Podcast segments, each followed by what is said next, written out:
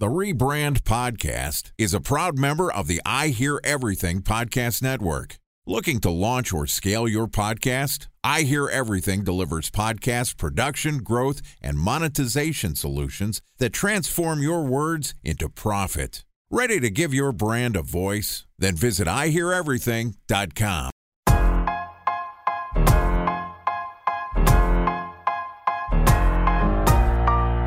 Welcome to the Rebrand Podcast, an I Hear Everything production. This podcast tells the stories of world changing marketing campaigns as told by the people who build them. In each episode, you'll hear a brilliant marketer talk through the strategy, framework, and tactics used to elevate their brands to new heights. Ready to hear untold stories behind the brands you love? Then sit back, relax, and get ready for the rebrand. Here's the host of the Rebrand Podcast, the CEO of the Harkey Group, Scott Harkey. Welcome to the Rebrand Podcast. As you know, we tell untold stories of world changing brand campaigns, as told by the marketers in the trenches every day building them. I'm your host and founder of the Harkey Group, Scott Harkey. And today we're going to discuss how to take the guesswork out of your brand decision making. Joining us is Jeremy King, who is the founder and CEO at Attest, which is a consumer research platform that makes doing regular research less of a big deal.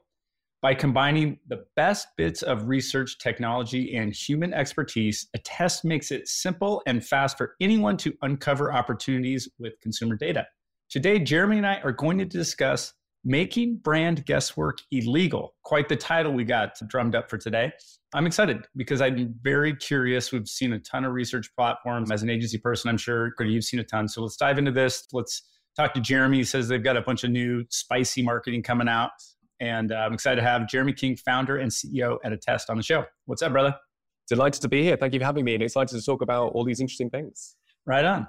Okay, so I mean, there's so many platforms. I mean, you have Mintel and Scarborough and Nielsen and name that research firm that I'm forgetting. You know, I think I subscribe to our group of agencies, probably close to a dozen.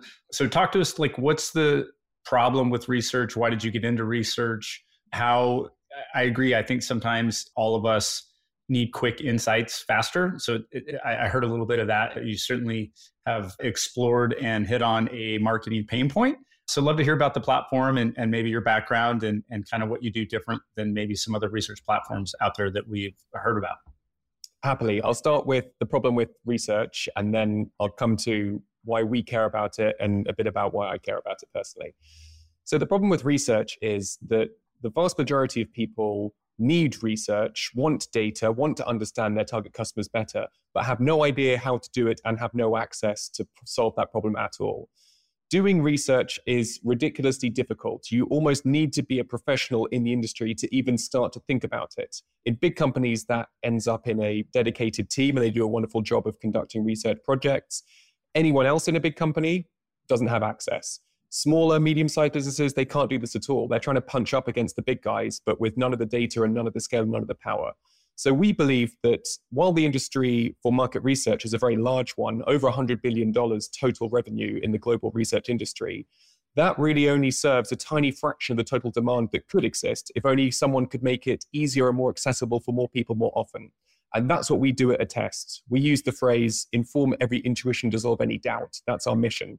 We believe that great marketers, great brands, great companies, great B2C people have ideas, what they're missing is information and new data to support them.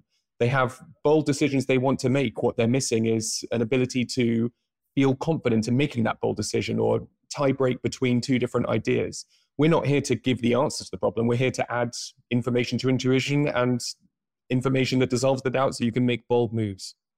So, yeah, there's lots of market research agencies and companies out there that produce standardized data sets or can do your research project. But at Attest, we're for the 99% of people that don't do that and for the 99% of projects or ideas that never make it to market research phase at all. And how we do that is by making it very easy and accessible and efficient through automation, SaaS, and technology. So, a couple of points of clarification just for our rebrand audience out there.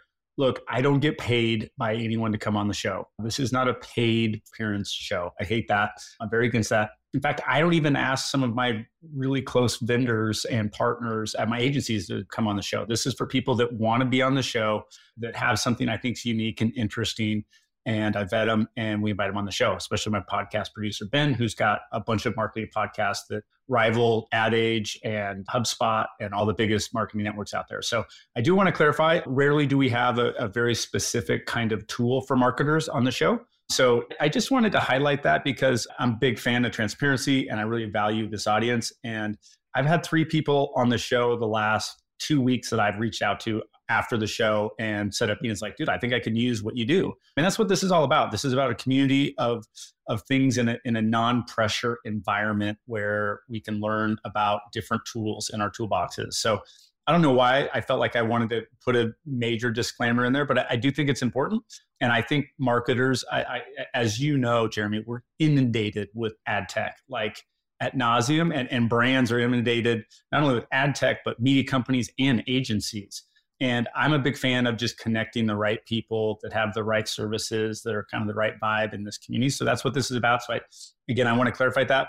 I did get my first paid advertiser on the show, and you'll know it. It's a brand you may or may not have heard of. It's LinkedIn. Okay. So you have my Harkey group who's helped paid to put this show on, and then LinkedIn's our first paid advertising.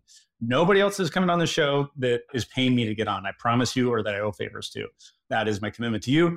And I'm excited to have Jeremy on. I mean, I looked at his website. I mean, there's tons of research and case studies. And look, most of the research that I've seen out there starts at a couple hundred thousand dollars.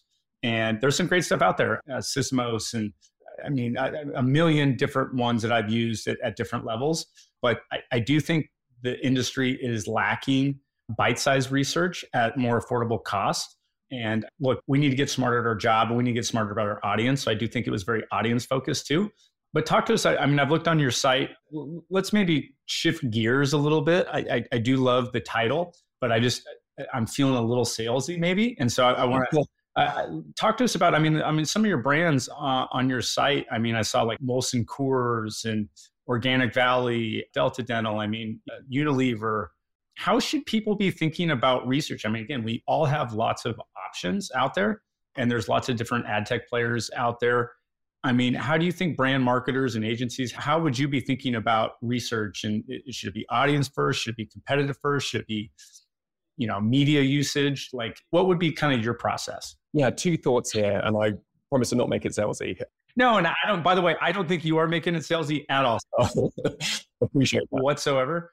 I just want to, I'm big on transparency and authenticity, the, the, the, best that I can. And so I just thought it was a, a, good moment to clarify what's going on. And we swear on this show, this is, this is real stuff. Like I don't want any bullshit involved whatsoever.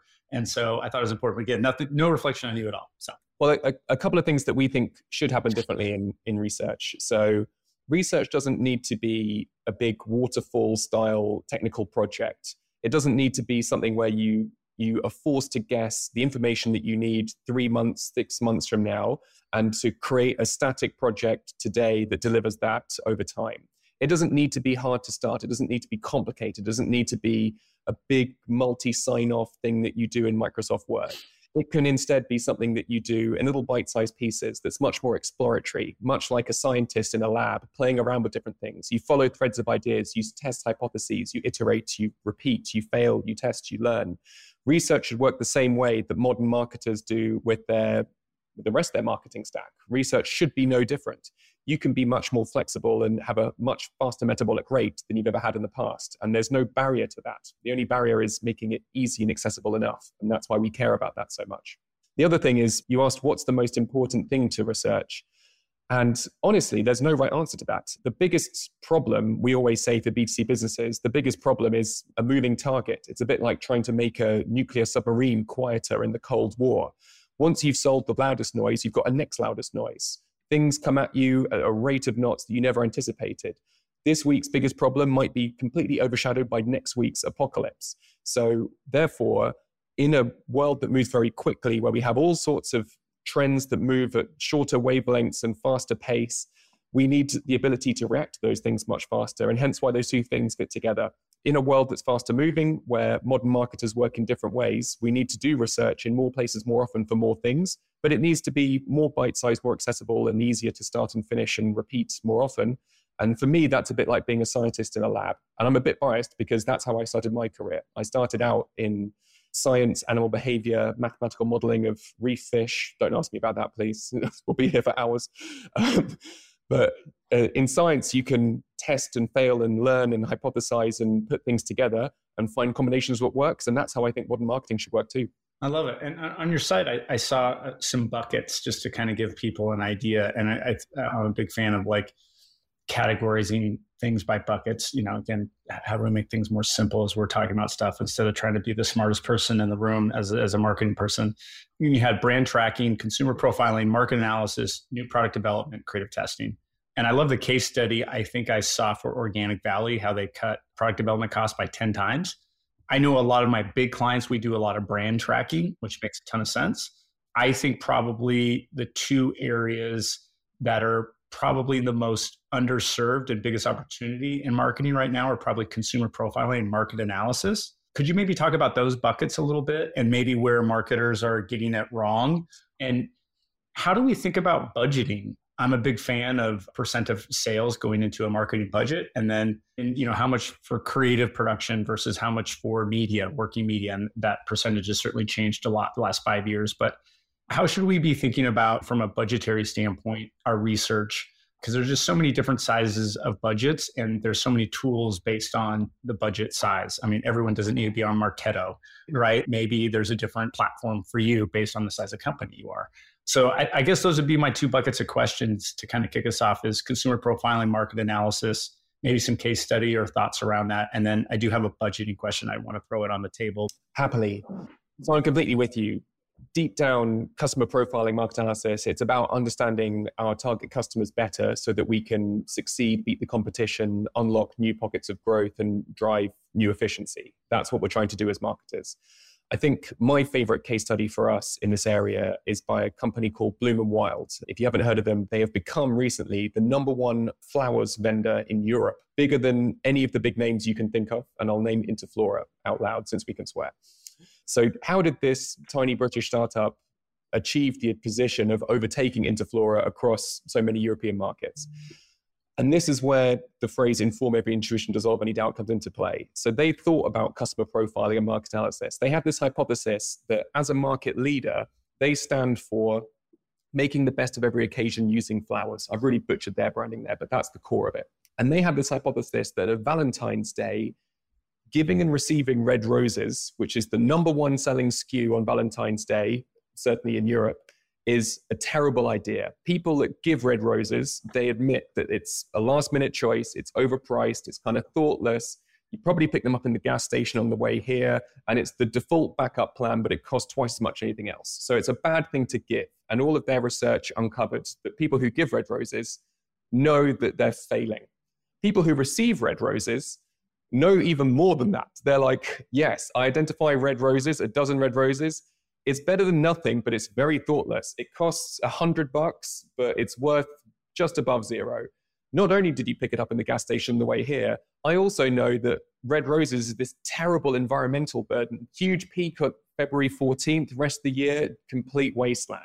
So everyone hates this number one product. And Bloom and became so convinced, they did a whole bunch of research across different European markets. They profiled the different customers, the givers and receivers, the different genders, the different occasions, specifically Valentine's Day, and they tested a whole bunch of other things. And they became so convinced by the outcome that they delisted red roses at Valentine's Day. They took off the number one selling SKU in the Valentine's Day period because they were so convinced it was a bad idea and nothing to do with their brand. And they'd be doing their target customers a favor if they did this. They did it, they went through with it. They achieved a four times year on year Valentine's Day period revenue uplift and a 51% share of media attention during that period. And this is what I mean by using consumer data to make bold moves. It's very, very compelling. If you can profile customers and unlock deeper understanding that anyone else has about how they're making decisions and how you can help them with those decisions, you can do them the huge favor of helping them avoid the terrible mistake of buying the number one product. And you can figure out exactly where that applies most. Big thing in the UK, less so in other European markets. That's gutsy. I love that. You know, last episode I was fascinated. We had an agency, Emily, who really understood, I would call it like empathetic marketing. And her thesis and her big thing was really understanding consumer values. And so it sounds like that tool was unlocked to help understand that, you know, the consumer values around this holiday or Valentine's Day was not aligned with actually making people feel good. And they, they, they had the data to prove that consumer value and it was a leg up on their competition. It gave them differentiation. So yeah, no, that makes tons of sense. Here's what we're gonna do. I know I have you coming back. I'm trying to stay much more on time. I'm not, I'm over every time. Uh, you know, it's fun to talk about these things. oh, totally. I love it. So we're gonna wrap it up there on the Rebrand Podcast. Big thanks to Jeremy King, founder and CEO at Attest for joining us. Tomorrow, we're going to dive more into research, obviously. And we're talking about using research to avoid brand disaster.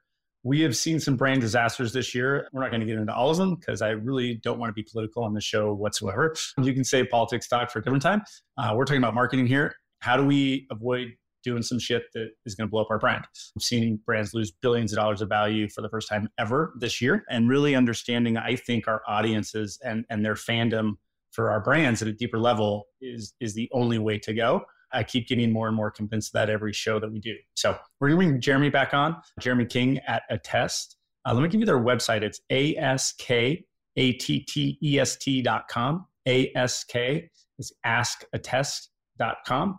Their website is great. They've got a lot of great case studies on there. There's even some free research tools. And I love how it's basically any level of research you know, I know some of the other research partners we use, like, hey, if you don't got 200 grand, don't friend call us. You know what I mean? There's other monthly subscriptions that can range in the six figures. And I love Mintel as, as an example, but they do something very specific and it's pricey. And then all the media research, I think personally, any media research like Nielsen and uh, their stuff is is very expensive. Any sort of Scarborough data and, and from our media team is crazy expensive. So I'm all about finding tools and partners that can provide research at affordable costs. So Anyway, you can find me, Scott Harkey, pretty much anywhere. Probably the best way is LinkedIn and Instagram. LinkedIn, if it's a spam message, it looks like a spam message. I, I have a hard time returning those, obviously. But in any other kind of casual format, love to connect and keep building this audience of this marketing community. So thank you to everybody. And remember, subscribers is really what I look for. That's called building our our clan, our group here. Um, so that's it for today. Remember, it's never too late to rebuild, reboot, or rebrand.